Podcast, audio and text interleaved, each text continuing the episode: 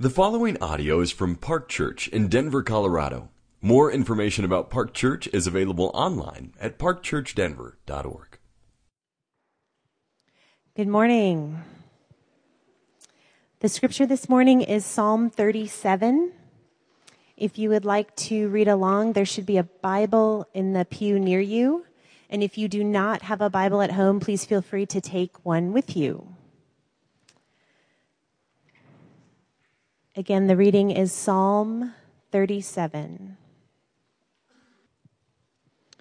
Fret not yourself because of evildoers. Be not envious of wrongdoers, for they will soon fade like the grass and wither like the green herb. Trust in the Lord and do good. Dwell in the land and befriend faithfulness. Delight yourself in the Lord and he will give you the desires of your heart. Commit your way to the Lord. Trust in him and he will act. He will bring forth your righteousness as the light and your justice as the noonday. Be still before the Lord and wait patiently for him. Fret not yourselves over the one who prospers in his way, over the man who carries out evil devices. Refrain from anger and forsake wrath. Fret not yourself, it tends only to evil. For the evildoers shall be cut off, but those who wait for the Lord shall inherit the land. In just a little while, the wicked will be no more. Though you look carefully at his place, he will not be there, but the meek shall inherit the land and delight themselves in abundant peace. The wicked plots against the righteous and gnashes his teeth at him, but the Lord laughs at the wicked, for he sees that his day is coming. The wicked draw their sword and bend their bows to bring down the poor and needy, to slay those whose way is upright. Their sword shall enter their own heart, and their bows shall be broken. Better is the little that the righteous has than the abundance of many wicked. For the arms of the wicked shall be broken, but the Lord upholds the righteous. The Lord knows the days of the blameless, and their heritage will remain forever. They are not put to shame in evil times. In the days of famine, they have abundance. But the wicked will perish. The enemies of the Lord are like the glory of the pastures. They vanish. Like smoke, they vanish away. The wicked borrows, but does not pay back. But the righteous is generous and gives. For those blessed by the Lord shall inherit the land, but those cursed by him shall be cut off. The steps of a man are established by the Lord when he delights in his way. Though he fall, he shall not be cast headlong, for the Lord upholds his hand. I have been young and now I am old, yet I have not seen the righteous forsaken or his children begging for bread. He is ever lending generously, and his children become a blessing. Turn away from evil and do good. So shall you dwell forever. For the Lord loves justice. He will not forsake his saints. They are preserved forever. But the children of the wicked shall be cut off. The righteous shall inherit the land and dwell upon it forever.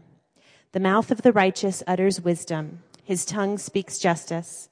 The law of his God is in his heart. His steps do not slip. The wicked watches for the righteous and seeks to put him to death. The Lord will not abandon him to his power or let him be condemned when he is brought to trial. Wait for the Lord and keep his way, and he will exalt you to inherit the land. You will look on, you will look on when the wicked are cut off. I have seen a wicked, ruthless man spreading himself like a green laurel tree, but he passed away, and behold, he was no more. Though I sought him, he could not be found. Mark the blameless and behold the upright, for there is a future for the man of peace. But transgressors shall be altogether destroyed. The future of the wicked shall be cut off. The salvation of the righteous is from the Lord. He is their stronghold in the time of trouble. The Lord helps them and delivers them. He delivers them from the wicked and saves them because they take refuge in him. This is the word of the Lord.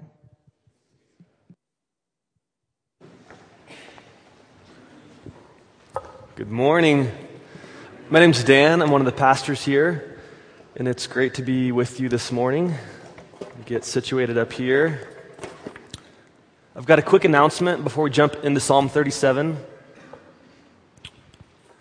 So, when we started this church about six years ago, um, one of the things that, that we began with and that we still have today is this desire to be a, a tangible blessing to this city. We live in a city of Denver and we've always said, whether people here believe what we believe or not, um, people, most people in the city probably think that we're crazy to, to believe what's in this book and to worship this God.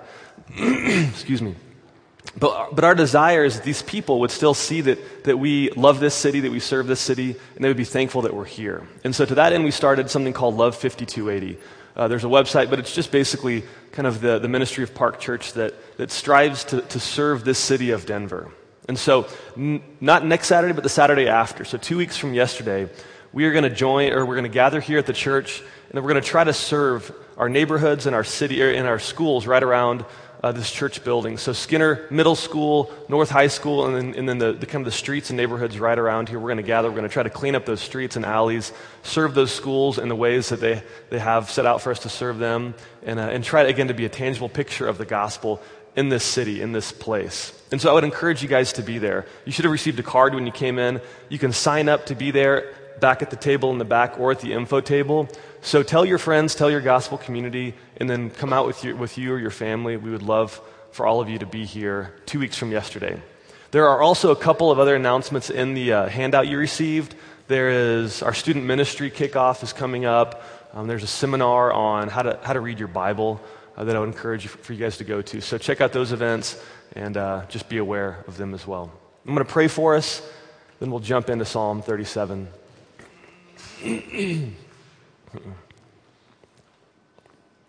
Lord, you are good. We acknowledge that fact. I pray that we would believe that. Lord, your word, your word says it. And uh, I pray you'd show yourself as good, as beautiful today. Um, yeah, I pray your spirit would be here working in us, opening our eyes to the, to the truths of your word. I pray we would um, believe what you say and live um, by your words. Lord, I pray you'd be glorified in us today. Lord, teach us. We pray in Jesus' name. Amen. I grew up in the great state of Oklahoma. Not much there. So I was hoping for a little bit of feedback. But the great state of Oklahoma, I grew up with two really great parents that I'm sure they would admit they made some mistakes along the way, but they, they did a lot of things well. And one thing that I remember, I've always remembered that they've done well, is that neither of my parents ever said, because I said so which is a phrase that many of us have heard right as kids. Many of us that are parents have used this phrase with our kids. Uh, but my parents always gave my brother and sister and I reasons for their instruction, their rules, whatever they told us to do. They would have reasons for it. And unfortunately, as much as I appreciated my parents, uh, you know, giving us that, uh, that, that understanding of why we had to do things, I've often, with my own kids, used that phrase because I said so. So I have a three and a four year old who are at that phase where they ask why about everything. So between the two of them, I get probably 50 to 100 whys a day. And, uh, and most of the time when my wife and I tell our kids to do something, it's stay out of the street or don't jump in the deep end of the pool or put your shoes on or eat your dinner. All these things, we, we give them tons of rules and instructions every day. We usually have good reasons behind those rules. So we usually have reasons they're not arbitrary. But at times, in our frustration, at least in my frustration or laziness, I'll just say, Ben, you have to put on your shoes because I told you to. I'm not going to explain why. Um, the Bible and Psalm 37 as well are full of instruction, full of commands, full of ways to live, full of ways not to live. Some of those ways, some of those instructions make sense to us. We agree with them. Some of them we don't quite understand or maybe don't even agree with. And so often that question of why arises. Why is God calling us to live in certain ways, calling us to not live in other ways? And I think most of us are often left with the, feeling that the answer is just because I said so. That God maybe doesn't have great reasons why. There are just maybe some hoops to jump through or, or testing so we can maybe someday be with God in heaven. Um, but the, the, why is often really not there, and we just kind of feel like God is God and He told us to do these things, so He said we should do it, so we should do it. Um, I don't believe that's the case. I think God does have good reasons for the things He tells us to do, for His instruction, for His rules, for His commands. And I think He, he spells them out for us. He lays them out for us in Scripture and here in Psalm 37. So, just to give you a bit of background, Psalm 37 was written by David. It's a psalm of wisdom, which means it's, it's full of instruction. So, it's, it looks more like a proverb than many of the psalms do. So it, it's, and it's actually an acrostic, if you know what that is. It's an alphabetic acrostic. So um, an acrostic is like a poem where the first letter of each line or word makes up another word. And so this acrostic is based on the Hebrew alphabet. I don't know Hebrew at all. A couple guys on our staff do. Uh, this week, Gary broke out his Hebrew Bible, which you know, starts in the back, and we found Psalm 37. And he pointed out and showed me that it, it does, in fact, each line of each section from this psalm starts with a different letter of the Hebrew alphabet. And this is just something that the psalmist did, that David wrote in this way to make it more beautiful. This was poetry. He also used it to um, make it more memorable, uh, make it easy for us to memorize. Unfortunately, some of these kind of poetic elements of the Psalms are often lost, you know, due to translation. Fortunately, the truths of the psalm are still, still true today. Um, what else? So it's broken up into 22 sections. Each one's about four lines long. Each one is kind of, in a sense, a proverb in and of itself that all come together to make up Psalm 37. And as we dig into this psalm today, I want to address two main questions. Uh, the first being, what is God calling us to do? Like, what are the instructions here? Very, very simply, what is God saying to us? And then the second question is why? Why does he tell us to do these things? Why does he tell us not to do other things? Uh, why should we live in light of what God has said? So there are three kind of chunks, three sections that it, it, I've broken this psalm up into that helps me kind of organize it in my head at least. The first section of the first nine verses, so this is where a lot of the instruction is. And we'll call this section David's counsel. Gary made fun of me for using, you know, alliteration here, but I'm going to use alliteration try to make it interesting. The second section, verses 10 through 38, um, we get this contrast between the righteous and the wicked, back and forth again and again. We're going to call this David's caution to the wicked. In the last section, verses 39 and 40, we see where the righteous receive their confidence. So we'll call this David's confidence. So we'll start at the beginning. We've got David's counsel, David's caution to the wicked, and David's confidence. So this first section of David's counsel, verses 1 through 9, we get a lot of instruction. He tells us to fret not three times. He says, Be not envious, refrain from anger, forsake wrath, but instead, he tells us to trust in the Lord, do good, befriend faithfulness, delight in the Lord, commit your way to the Lord, be still before the Lord, wait patiently for the Lord.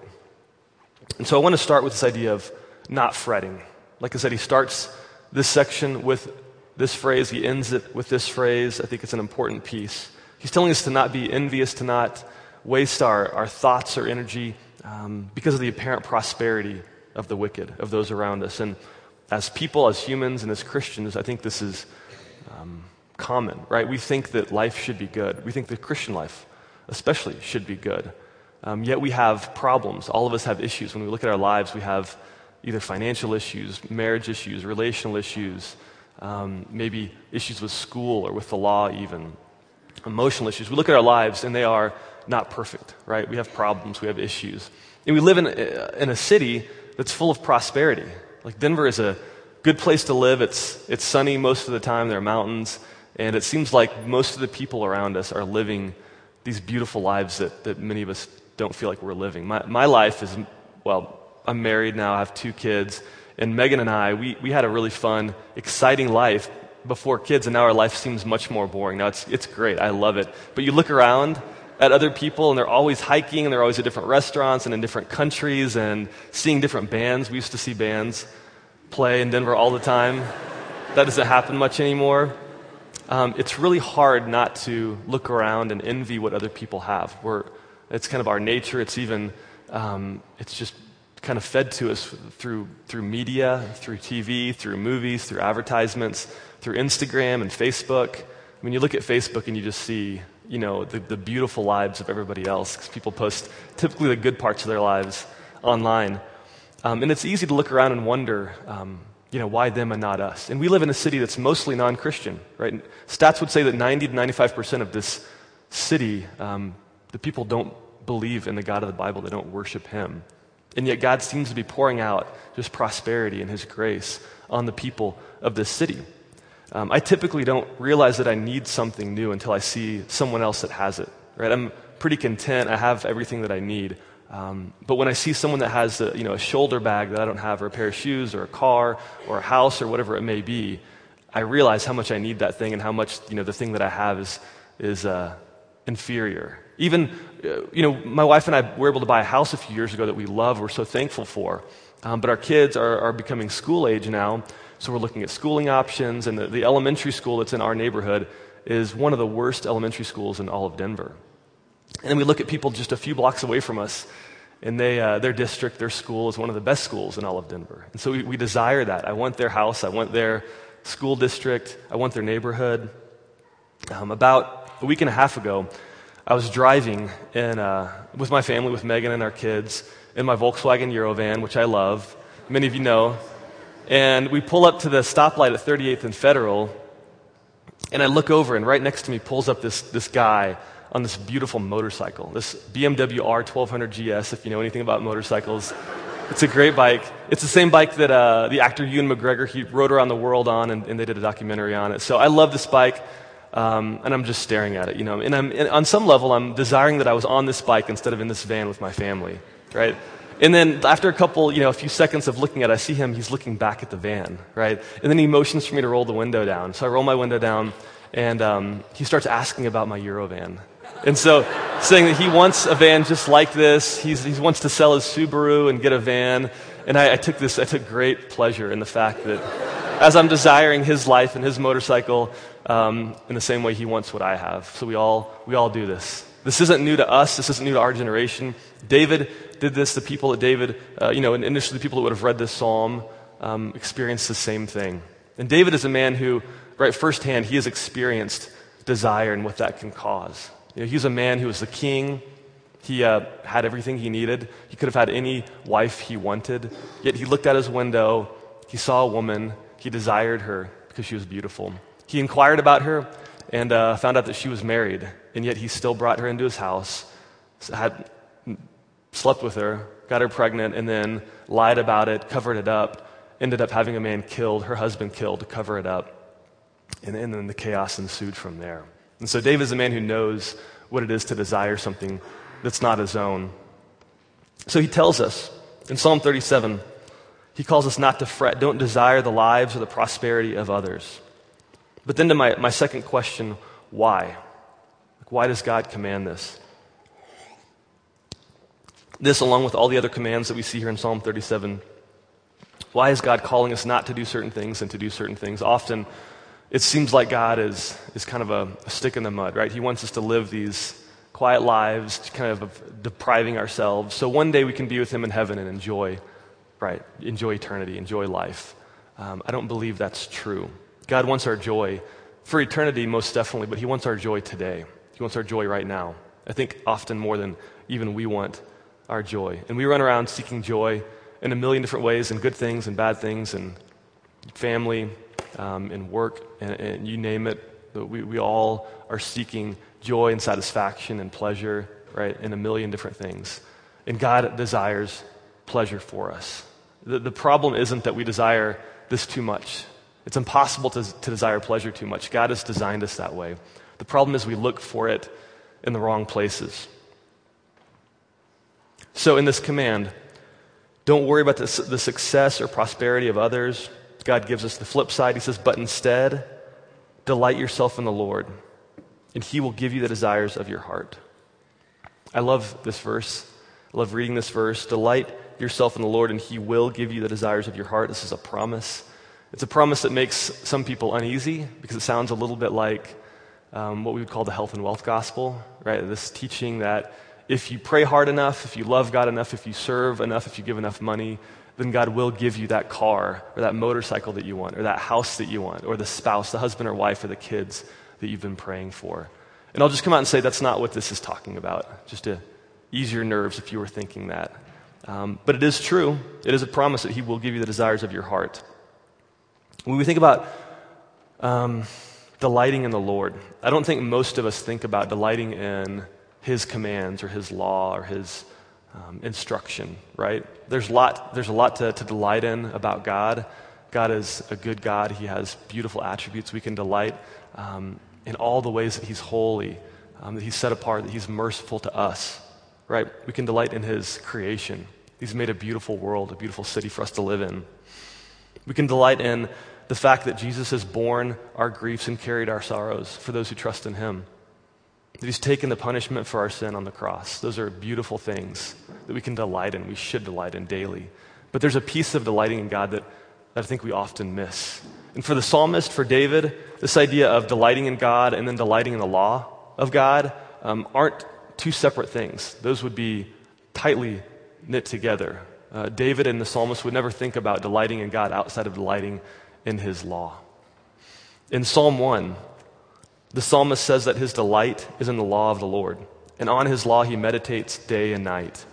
This is one of my favorite psalms, partly because Joel Limpic, um, our worship pastor, he recorded this psalm for his Verses project, and it's, it's, something that I've listened to a lot, and I've got this psalm stuck in my head. Um, and I love this idea, though, that the psalmist tells his delight is in the law of the Lord, and on his law he meditates day and night, which is, again, a very foreign concept to us. Most of us don't delight in law, right? We delight in the mercies of God and in these good aspects of, of God, the ways he's good to us. We don't delight in law typically, right? Even just in, in the law of the land. I don't delight in the speed limit. I adhere to it generally because I don't want to get in trouble.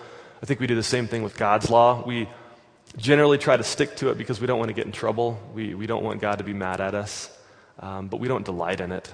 We don't meditate on it day and night. But why should we? Why should we delight in God's law? And I'd say the short answer is because it's good. It is good, it's not arbitrary. God has given us His law because He loves us. It's not, again, a hoop to jump through or a test for us. The law most definitely um, exposes the fact that we need a Savior. That's, that's uh, very true. It, all, it is also good, though. It's also the way to life. It's not just, um, it's not just there because God said so, it's there because it's, it's good. Sam Storms is a, pastor and author that, that I love and respect, and he wrote a book called More Precious Than Gold, and it's just reflections on a few of the Psalms. And about Psalm 37, he observes and, and says, Obedience nourishes delight and joy. God's commands are his prescription for happiness and spiritual health. We must therefore trust God when he says that sin will corrupt and destroy. We must trust God when he says obedience will bless and enrich. So obedience nourishes delight, right? It, it's the path to delight. He says God's commands are his prescription for happiness. So just as we, when we get sick, we go to the doctor and get a prescription for an antibiotic or whatever they give us, that's our prescription for health in that situation. God's commands are his prescription for happiness and spiritual health. So we've got to trust God when he says that sin will corrupt and destroy. We have to trust God when he says that obedience will bless and enrich. In this life, right? Not just for eternity, not just in heaven someday, but in this life starting today. God's commands, His laws, they lead us to obedience which nourish delight and joy and happiness. So in Psalm 1 again, he says, His delight is in the law of the Lord, and on His law he meditates day and night. Then it goes on to say, He is like a tree planted by streams of water that yields its fruit in its season and its root does not wither. So, what a great picture, right, of the man or woman who delights in the Lord, who meditates on the law of the Lord, is like a tree planted by a stream of water. So, its roots go down deep, right, and are nourished by the water from the stream. And they're not dependent on the weather, on rain, on drought. So, the tree that's set apart from the river, when drought comes, its leaves wither and it doesn't bear fruit and it dies. This tree that's planted by a stream of water, right? The stream of, of God's word. Its roots go down and are nourished and it bears fruit. Its leaves are green. Psalm 119, another psalm. It says, The rules of the Lord are true and righteous altogether. More to be desired are they than gold, even much fine gold, sweeter also than honey and drippings of the honeycomb. That's crazy, right? When I read that, it didn't make sense, right? That God's rules, his commands, are more to be desired than gold. I mean, all of us understand that, that desire for money or wealth or security. God's laws, his commands, are more to be desired than gold, than money, than finances, than security. They're sweeter than honey. I love honey. I put honey on everything. I just had some tea with a, a whole lot of honey in it, and it was good. And it was sweet, and it tasted good. And when we eat good food, when we drink tea with honey in it, um, when we read a good book or watch a good movie or hang out with our family or friends, we can taste and see that those things are good, right? We can taste literally and see those things are good. God says His law, His commands, His instruction are more to be desired, are better than those things. So David sees the righteous looking at the wicked and desiring what they have, envying their lives. And he doesn't merely say, stop comparing. Just don't look at them, look away, stop comparing with them. What he says is, if you're going to look at those people, let's look at the, the, the, reality. Let's look below, below the surface and see what's really there and actually make a, a real comparison. He says, Don't fret because of evil men, or be envious of those who do wrong, for like grass they will soon wither, like green plants they will soon die away. So it appears that they have it all together, right? Like green grass, they look beautiful, but soon they will wither and die. My wife and I, we have a, a tiny little garden, you know, like a vegetable garden that we grow tomatoes and zucchini in the summer. We have this zucchini plant that's it's huge. It's like as big as this rug right here. It's enormous. It's like grown out of the, the bed and it's it's huge. It just popped up right this spring. As soon as we started watering it and the sun came out and put some seeds in there, it got huge. But when fall comes, here in a couple months, it will it'll wither and die within a few weeks once it gets cold. We uh, we planted grass in our backyard a few years ago the year, actually, the week my, my daughter was born, we decided to, to put down sod in our backyard. So we bought dirt, shoveled it out, raked it out, leveled the yard, laid out sod. We spent a couple days working really hard. And then at the end of those two days, we were exhausted and we had this beautiful yard. I mean, it was green, beautiful. I used to pity men who cared about their yards. Um, when I was going to do more fun things as a single guy, now I have a yard and I really care about it. But our backyard was, it was, it was beautiful. And you just wanted to roll around in it, and you have picnics every day in your backyard, sit there on the grass as green and vibrant. And then, um, you know, we took care of it, we watered it. And then we got busy, and, and a couple months passed, and we stopped watering it. And really quickly, all that grass withered and died. I mean, we, we put all this work into it, and then just like that, it was gone. It was white and yellow and crispy and patchy and weeds started to sprout up. Even the weeds uh, that have, you know, like the thorns. So I'd walk out there and get thorns in my feet and get frustrated because it was beautiful and soft just a couple months before. So the psalmist David is contrasting these people who are like green grass, right? They're, they look beautiful on the surface, but how quickly that passes, how quickly they wither and die, compared with the man, the woman, who's planted by a stream of water, right? Who roots, who has have roots that go down deep and are nourished um, by the Word of God. So, throughout this psalm, we see this contrast. The wicked man, I'm going to go over here. The wicked man, I'm going to try to keep it straight. Wicked man who prospers in his way, and the righteous man who delights in the Lord. As I was kind of pondering this this week, thinking about this contrast this week, and this idea that if we delight ourselves in the Lord, that He will give us the desires of our heart.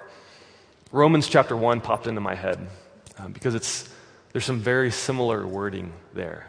So in Romans chapter 1, Paul tells us that, that those who refuse to worship God, those who refuse to delight in God, God will give them the desires of their heart. God will give them over to what they desire, which is stunning, right? This contrast.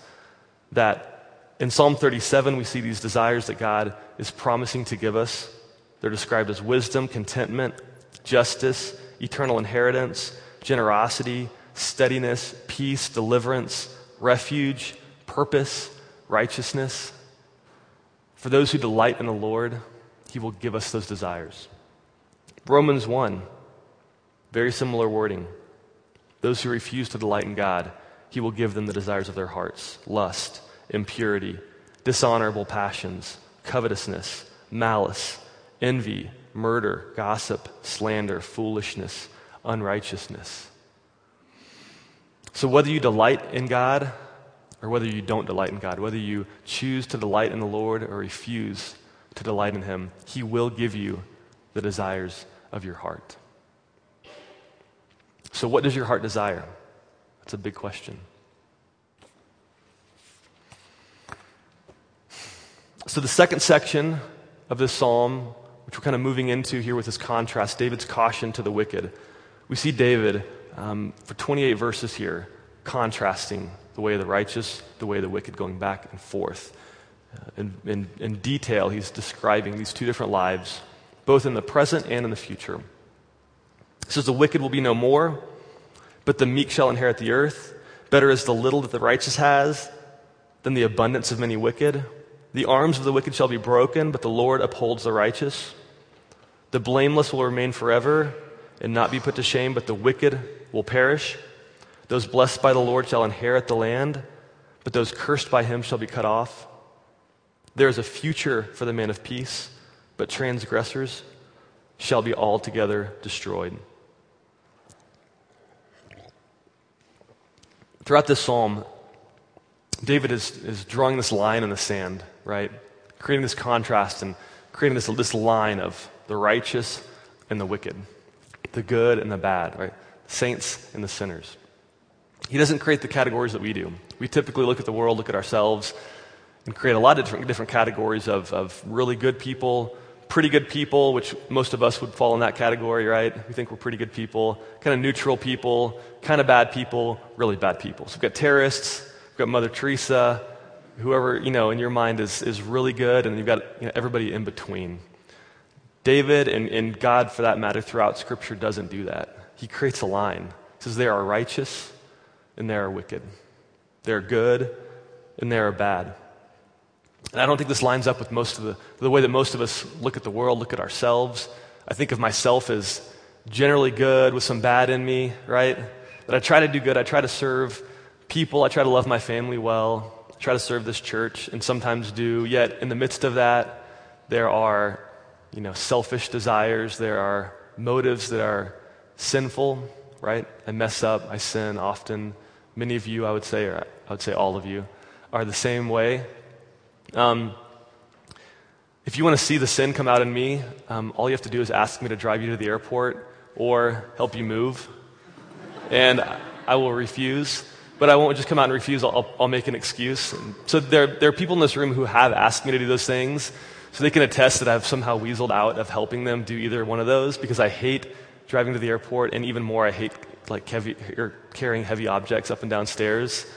Um, that's selfish, right? A couple weeks ago, actually, not a couple weeks ago, a couple months ago, one of our best friends, some of our best friends, a family that's, that's here in Denver, they were driving back from Nebraska, and their car broke down right as they were about to enter into Colorado. And um, they were stuck on the side of the road. And my wife said, Hey, I think I'm going to go pick up our friends. We're going to go pick up Lauren and the kids and let Andy deal with the car. And the first thing that ran through my mind was, How much gas is that going to cost us? It's going to be like $40 in gas. And it wasn't just like a fleeting thought. I thought about that for minutes and then finally had to realize how much of a jerk I was being. Um, so we all have good and bad in us, it seems like, right? So who are the righteous? Who are the wicked? Where do we fall? Let's look at verses 39 and 40. it says, The salvation of the righteous is from the Lord. He is their stronghold in the time of trouble. The Lord helps them and delivers them. He delivers them from the wicked and saves them because they take refuge in Him. So again, the salvation of the righteous is from the Lord. Right? He delivers them, he saves them who? Who does he deliver and save? Those who take refuge in him. So who are the righteous? Those who take refuge in God. Who are the wicked? those who don't take refuge in God. Psalm 14 tells us that all have turned aside. Paul steals this from the psalmist. All have turned away. There's no one who does good, not even one. James tells us that whoever keeps the whole law and yet stumbles at just one point is guilty of breaking it all. Right? So we are all wicked. We are all broken. I love just going back to the story of David, um, I love it when he's exposed, when Nathan exposes this sin in him. And Nathan comes to David and he tells him a story, as if it were a true story, of two men who live in a city a very rich man who has herds and flocks, who has more than he needs, and another man who's very poor. And he just has one, I think it's a lamb. And he loves this lamb. He, he treats it like part of his family, takes care of it. He, he loves it. And then the rich man one day, he needs to, he wants to, to provide a meal for, for a visitor. So instead of taking one of his own animals, he takes the, the, the lamb from the, the poor man and he slaughters it and serves it.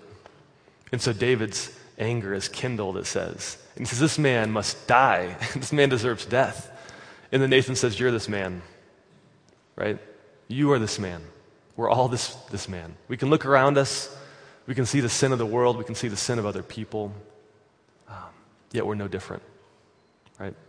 We are all this man just as David was.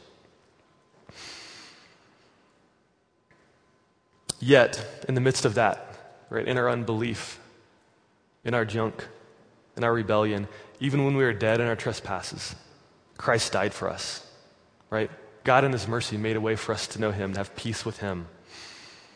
And so, all those who take refuge in Him, all those who take refuge in Jesus, all those who see His perfection and trust in that instead of our own perfection, instead of our own works, we're made united with Him. We have union with Christ. So, we're united with Him in His, in his perfection, we're united with Him in His inheritance, we're united with Him in His righteousness. So, our righteousness comes from Christ. So, this is a, a beautiful truth um, that we could end with, but I want to I wanna go on.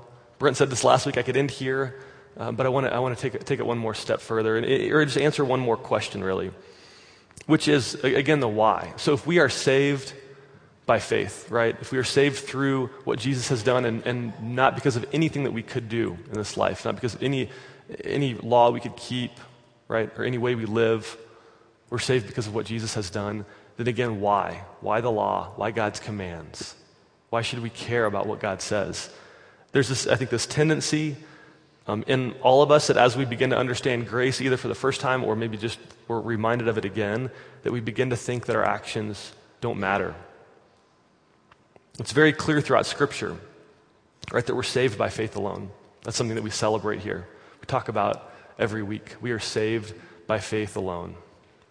Yet, it's also very clear, equally clear throughout Scripture, throughout the Old and New Testament, that that faith that saves us is never alone. I didn't make up that catchy phrase, but I love it. That we're saved by faith alone, but the faith that saves is never alone. I've been reading a book um, by a guy named Kevin DeYoung called The Hole in Our Holiness, and I was just I happened to be reading it as I was preparing for this sermon. And he is a guy who believes the gospel completely. He believes in the righteousness, that our righteousness comes from Jesus Jesus alone. Um, but he also sees this gap that we don't pursue holiness like we should. He says that faith and good works are both necessary, but one is the root and the other is the fruit. So the first part of that, again, is sometimes off putting. Faith and good works are both necessary. We like to think, no, it's only faith, right? It's only faith. Good works don't matter anymore. No, faith and good works are both necessary. They're different. One is the root and one is the fruit. Right? Faith is the root Good works are the fruit.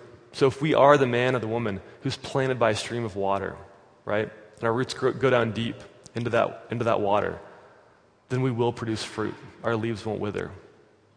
So good works are the evidence of what God has done in us. A.W. Tozer is a respected theologian, and I love the way he says this, being from Oklahoma. He says this exactly like my grandpa would. He says, plain horse sense ought to tell us that anything that makes no change in the man who professes it makes no difference to God either. And it is an easily observable fact that for countless numbers of people, the change from no faith to faith makes no actual difference in life. Faith in Jesus changes everything, right? It changes our, our position before God, it changes our relationship with Him, it also changes our lives. God doesn't take a man or a woman who's running from him, right? Who's running towards hell, who's running towards a cliff, and save him and allow him to continue to run that way, right? When God saves a person, he changes, he makes them righteous positionally, right, before him, but he also changes their path. It says, no, this is the way to righteousness, not just eternally, but in this life. He doesn't allow us, he loves us too much to allow us to con- continue to run after things that don't satisfy, that bring destruction, that bring despair. It changes how we work, it changes how we interact with our wife or our husband or our kids, it changes how we um, love our roommates and our friends, right? It changes how we um, use our bodies, changes everything about our lives. It should change everything about our lives. It changes how we use our money. So the sacrifice of Jesus gives us freedom from sin. And this is a big concept that, that, that we we celebrate here as well. It gives us freedom from sin in two ways, right? So we're freed from the penalty of sin. Jesus has borne that on our behalf. So we no longer have to worry about being penalized for our sin. That has fallen on Jesus. But it has also freed us from slavery to sin. And this is the piece that many of us miss, right? That Jesus has freed us to live lives of righteousness, of joy, of peace, of happiness, of actual pleasure, of actual joy, right? So, believing, trusting in Jesus has freed us, as laid out in Romans 6. We're no longer slaves to sin, but we're slaves to righteousness. We're freed to pursue the path that God has called us to that actually does bring life. So, the law of the Lord, again, is good. It's life giving, both eternally, but also in this life today. It's good and it brings life. God knows what's best for us. I think most of us, uh, definitely myself, and I would venture to say all of you, most of the time we either think that we're smarter than God, right? Or we don't really want to pursue happiness. Like God has laid out a path for life and for happiness and for joy and for pleasure. And we, we, we, don't, we don't love it, like the psalmist says. We don't delight in it. We don't meditate on it. We do our own thing. We choose our own path, right? So either we don't believe that God is good, or we think we're smarter than Him, or we don't really want to live a life of joy. So, in God, in His kindness, He's laid out that path for us. So, for everybody in this room, Christian or non Christian, I know that there are many Christians here. I think there are probably people in this room that don't believe this stuff that we're talking about. Uh, I would call you all to the same thing to take refuge in God. Take refuge in the light, in the fact that Jesus has taken your place. Delight in Him, delight in God, delight in His goodness, in His mercy, delight in His commands, in His laws, in His rules. And He will give you the desires of your heart. Let me pray for us.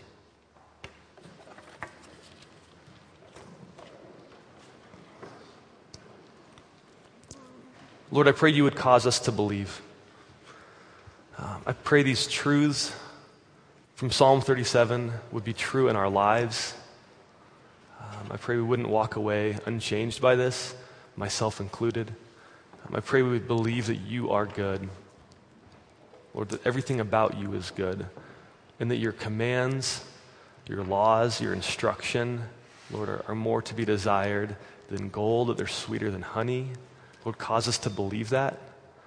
And uh, yeah, give us the just the desire and the power to live lives of joy, live lives that bring actual happiness and contentment, fulfillment, and peace. Um, those of us who are living lives um, that are running from you, Lord, I pray that you would turn um, and not only save us, but turn us towards righteousness, turn us towards you. Let us live lives that both glorify you and also bring happiness and contentment and fulfillment in this life for us. Lord, we're thankful for your word. We're thankful for Jesus. Lord, we worship you because of him. Yeah, we pray you be glorified today. Pray this in Jesus' name. Amen.